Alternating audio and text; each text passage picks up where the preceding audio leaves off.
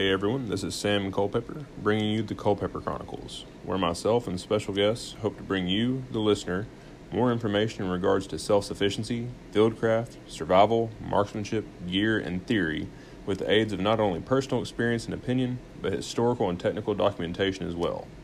All in the hopes to better prepare you for impending collapse and hard times to come. Now, pull up a seat and let's get down to it.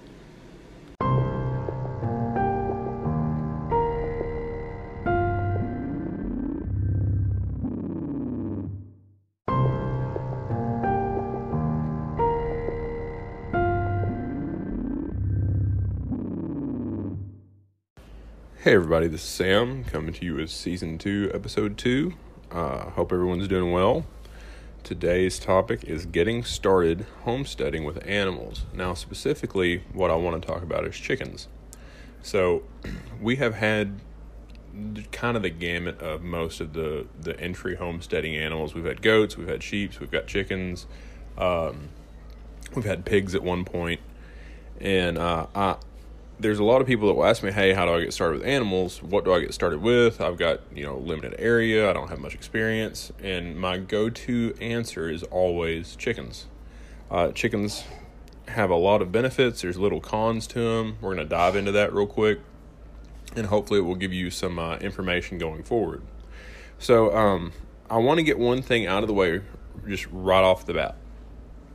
You do not have to have a rooster to get eggs and a lot of people do not realize that. People like I live in a very rural area. You would just think it's kind of common knowledge. I've known it pretty much my whole life, but you do not have to have a rooster to have eggs. Chickens will naturally lay eggs without a rooster. You can have, you know, a dozen hens out and you are not going to have to worry about eggs not being dropped. Now, what you will have to worry about having a rooster is the fact that when a rooster is around, the egg can now be fertilized. Now, if the egg gets fertilized, that's not necessarily just indicated that you're going to have a baby chick come along because a hen has to brood and be broody and sit on top of that egg and incubate it. So, you can have fertilized eggs that never get any farther than that because the chickens aren't going to be broody on them. Um, furthermore, if you do have fertilized eggs and you put them like in your house in your refrigerator, it's a null and void deal. Don't worry about it they're not gonna they're not gonna get anywhere because they're in a cold climate. They're not gonna uh, generate generate a chicken or grow a chicken. I guess would be the better word. So uh, I wanted to get that out of the way, just because it's kind of one of those things that everyone's like, "Oh, I'd, what if I don't get it? I don't want a baby chick hatching on my counter." It's like, don't worry about it. If you don't have a rooster, you ain't got to deal with it. So let's get started. Um, one of the best things about chickens they don't require a lot of space. Um, you don't have to have a big backyard, and you can pretty much have them anywhere. There are people within inner cities that are, you know, having little chicken tractors and having three or four chickens at a time, uh, and they'll they'll have you know three or four laying hens at a time, and they'll get you know two to four eggs a day out of that. And they don't have to have a lot of area, and as long as like if you live in an area that is kind of not kosher with animals, uh, for the most part, chickens are okay, especially if you don't have huge droves of them and you keep them up. Uh, that means like you know keep not only physically keeping them up but maintaining the pen area and making sure it's not stinking and stuff like that. But that's just that kind of comes down to everyone should be doing that because you need to be practicing you know good techniques with your animals. So you don't have to have a lot of space. You can go you can go as small as like a hobby built little chicken pen or like a chicken tractor from tractor supply. They're like a hundred bucks. They're pretty nice. Um, in my opinion you're better off just building out an area and building out some sort of shelter with some roosting bars because the chickens just do not care what you put them in or where they're at. They're going to do whatever they want, anyways. The most important thing is to make sure that if you don't want them out, that it's a covered area that they can't fly out of, whether that be with netting or chicken wire or something like that, because they will fly out of there. I promise you, they will get everywhere if they can. Um, low cost. So that comes into uh, kind of two different ways. So the cost per chicken, at least in my area, is very low. Um, it has went up lately for whatever reason. I don't know if it's because everybody and their mother's buying chickens or chickens are becoming more scarce. I, I'm I'm not really sure, but uh, they're still right around like ten dollars a hen. So for forty bucks, you could have you know four hens, and depending on where you get them from, you could get like four or five hens for ten dollars. It completely depends. Um, we just picked up like eight of them the other day for like 40 bucks. and uh, they were full grown and, and laying because these people were moving out of state and they didn't want to take them with them. So keep your eye out on your local like Facebook marketplaces and stuff like that because you'll find stuff. Uh, but in general, they're around ten dollars a hen. Now you compare that to something like a goat or a pig or a sheep that's a you know hundred dollars an animal. That's that's a bit of a price difference. Um, so that's something to factor factor in. Um, another low cost thing is their feed. So chickens are, are pretty easy going. Don't think that you can let them just run off of your, your yard and eat your bugs. They will pick they will peck your yard, but they're not going to get enough substance that way um, without supplement. So unless you just have like literally like a grown up, overgrown, like bug infested yard that they're going to eat out of, you're you're going to have to add feed. The good news is feed's relatively cheap. Again, comparative to other animal feeds. Um, I just went to Tractor Supply yesterday or the day before and bought a uh, 40 pound bag of layer pellets for $14. So that will last us about a week, week and a half, depending. Uh, it, it, lasts us closer to a week now because we have so many chickens and, and a rooster uh, compared to before when we had, fewer. Um, they, they're just eating more, especially coming into the colder months. They're trying to eat more to, to gain fat and calories so that they can brood up. Um, so, with that being said, you know, fourteen to twenty dollars to even less, depending on what you get. You can get enough feed for a week to two weeks, depending on how many chickens you have. If you don't have very many chickens, it'll last you a long time. So, uh, the low cost for feed, low cost for animals, that's always a plus. They're relatively easy to maintain. You don't have to like go out and bathe them or anything like that. They can get sickly if you're not careful. The big maintenance thing with chickens is maintaining their area. Uh, that's cleaning up all the chicken poop all the time and making sure that it's dry and there's not a bunch of moisture everywhere and that they're up off the ground. If you can do that, you really have some trouble free animals. They don't require a whole lot of attention. Every now and then we'll get one that gets sickly and we have to give like a penicillin shot or something like that. But very rarely does that happen. Um, for the most part, they're hardy, with the exception of like an attack. So, like chickens that do not get bothered by other animals uh, will last a long time. The, you'll average, you know, three ish or more years uh, in the lifespan of a chicken if you keep it up. That's kind of like where we're at right now. Um, as long as they don't have any health issues and nothing tries to attack them, you can get, you know, roughly three years out of them. So they're pretty hardy. They they they know how to survive on their own. They know how to fluff up and and uh, get trap air up under their feathers to keep warm. They know how to keep cool in the summer. Uh, they'll find shade as long as you can get them water. They're usually pretty good to go there. Um, every now and then we may like do a mist or something if it's like in the triple digits here.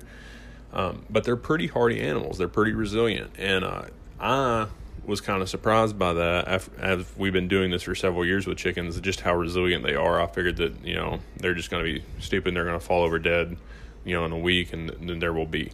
But for the most part, like we've got some chickens, um, or we've got one chicken at least that's that's four years old. We just lost uh, one of our roosters that was three years, um, just kind of the old age type of thing. So you will have that, but they are pretty hardy, and uh, and that makes it a lot easier for someone who's just getting into it.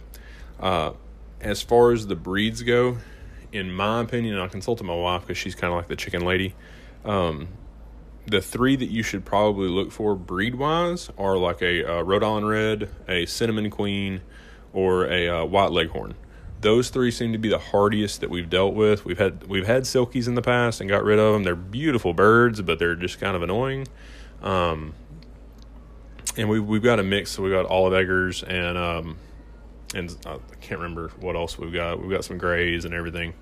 So, uh, but those are the three that we found to be the hardiest, and and usually you can find them for the best price, especially like cinnamon queens. Like everybody's got cinnamon queens. Um, they lay pretty resiliently, um, pretty reliably, and um, they have pretty good size eggs when they drop too. So uh, they're usually a good go. Um, let's see here. I got my list. Uh, okay, so why should you look into something like chickens versus other animals? In my opinion, it's because they're re- a renewable resource. So every day, depending on how many chickens you have, you can average about one egg a day uh, in the good months. Now, when it's cold and nasty, or if it's raining and they're cooped up and they're not eating, they're not going to lay as good.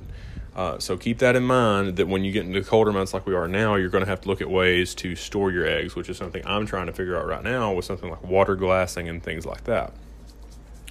But they are a renewable resource. So let's say you have 10 hens.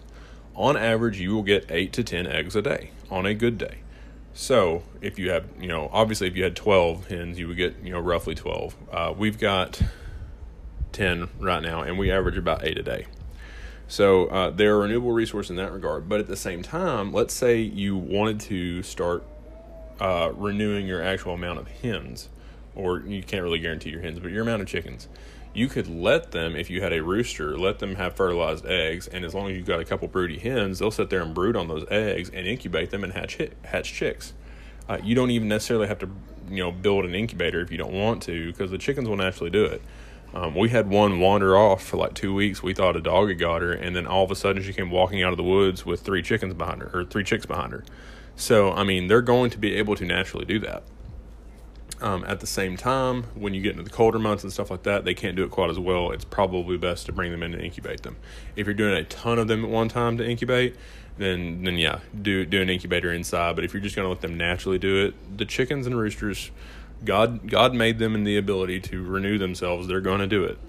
Um, so you have that as well as if you get to a point in time where you need meat substance, uh, you can in fact, you know, obviously kill and process and eat your chickens if you needed to. You could grow more chicks and and allow your your hens to lay eggs and grow more chicks to have more chicks to renew that process. And when they get big enough, you could then do the exact same thing, and you can create this cycle if you needed to. We don't personally do that. We focus more on the eggs, um, but we have the ability to and the knowledge to if we should choose to do that. So it is a renewable resource, and that's really, really, really key. Um, in the grand scheme of things, to be able to keep a resource that you don't have to go out and buy all the time because they're going to continue providing for you as long as you provide for them. Uh, if you keep your chickens happy and healthy, they're going to provide for you just like you're providing for them. And it's just a great little circle, if you think about it, to keep you in the mindset of renewing your resources and being sustainable. Um, as far as eggs go, an egg, a large hard boiled egg, has six grams of protein. Um, that's not a ton, but if you can average in other uh, protein sources, um, you're you're really good to go per day. So like the average man uh, would need if you only ate eggs, you would need nine eggs a day to get your, your daily protein. So uh, they do offer you know nutritional value um, as well as just in general calories. So that's always a plus. Um, as far as cons go with chickens, it's usually um, just upkeep. Uh, they're they're it's not that they're nasty. They're just they're animals. They're going to walk along and take a crap wherever they're going to take a crap. They don't care. Um, if you let them free range, they're going to crap all over your porch and your cars and your sidewalks and, and your kids' toys and everything else. That's why we keep ours up, except for like an hour or so a day. Um, if you have animals around, you need to make sure that you're you're maintaining uh, the structure and make sure nothing can get into them. We've built a, a, full pen area with a covered net. That way they can't get out. Uh, we keep them up, like I said, about an hour or so a day. We let them run in the evening because they've usually laid by then, and that keeps them pretty happy. Um, but the biggest thing is definitely cleaning their area. That's something like, for instance, I've got to do. I've got a couple days off. I'm going to do that today or tomorrow. We're going to build a new structure around their laying boxes, and and move stuff around that may work a little bit better for them because they're stupid and they only ever want to sleep on top of the coop that I built instead of ever in the coop that I built. So we're just going to try and do away with that and build them something that will make them a little bit happier, maybe. And um, they just it's just the upkeep of animals is something that a lot of people don't factor in. They think they're going to get animals, it's going to be hunky dory, and then they don't ever have to do anything with them but go out and collect eggs. And it's just not the case. You've got to make sure they've got food, you've got to make sure they've got water, you've got to make sure they're clean. Um, they're going to be able to clean themselves. They're going to dust bath in the summer. They're going to do all the stuff they need to do. But if you keep them hemmed up in a small area full of crap, they're going to get sick and they're going to die, and you're not going to be gaining anything, and you're just going to be harming the animal in the long term. So, all that being said, I think chickens are a great, great, great thing for people who are just kind of dipping their toes into stuff um, to to try as far as a sustainable animal for their homestead. Uh, they're they're relatively easy to deal with. They're easy to maintain. They're they're low cost to uh, keep going as far as feed goes, and uh, and really they kind of become pets in a way if you're not careful. Uh, that's kind of how we look at them to a degree. I can attach myself and process them if I need to. My wife, not so much.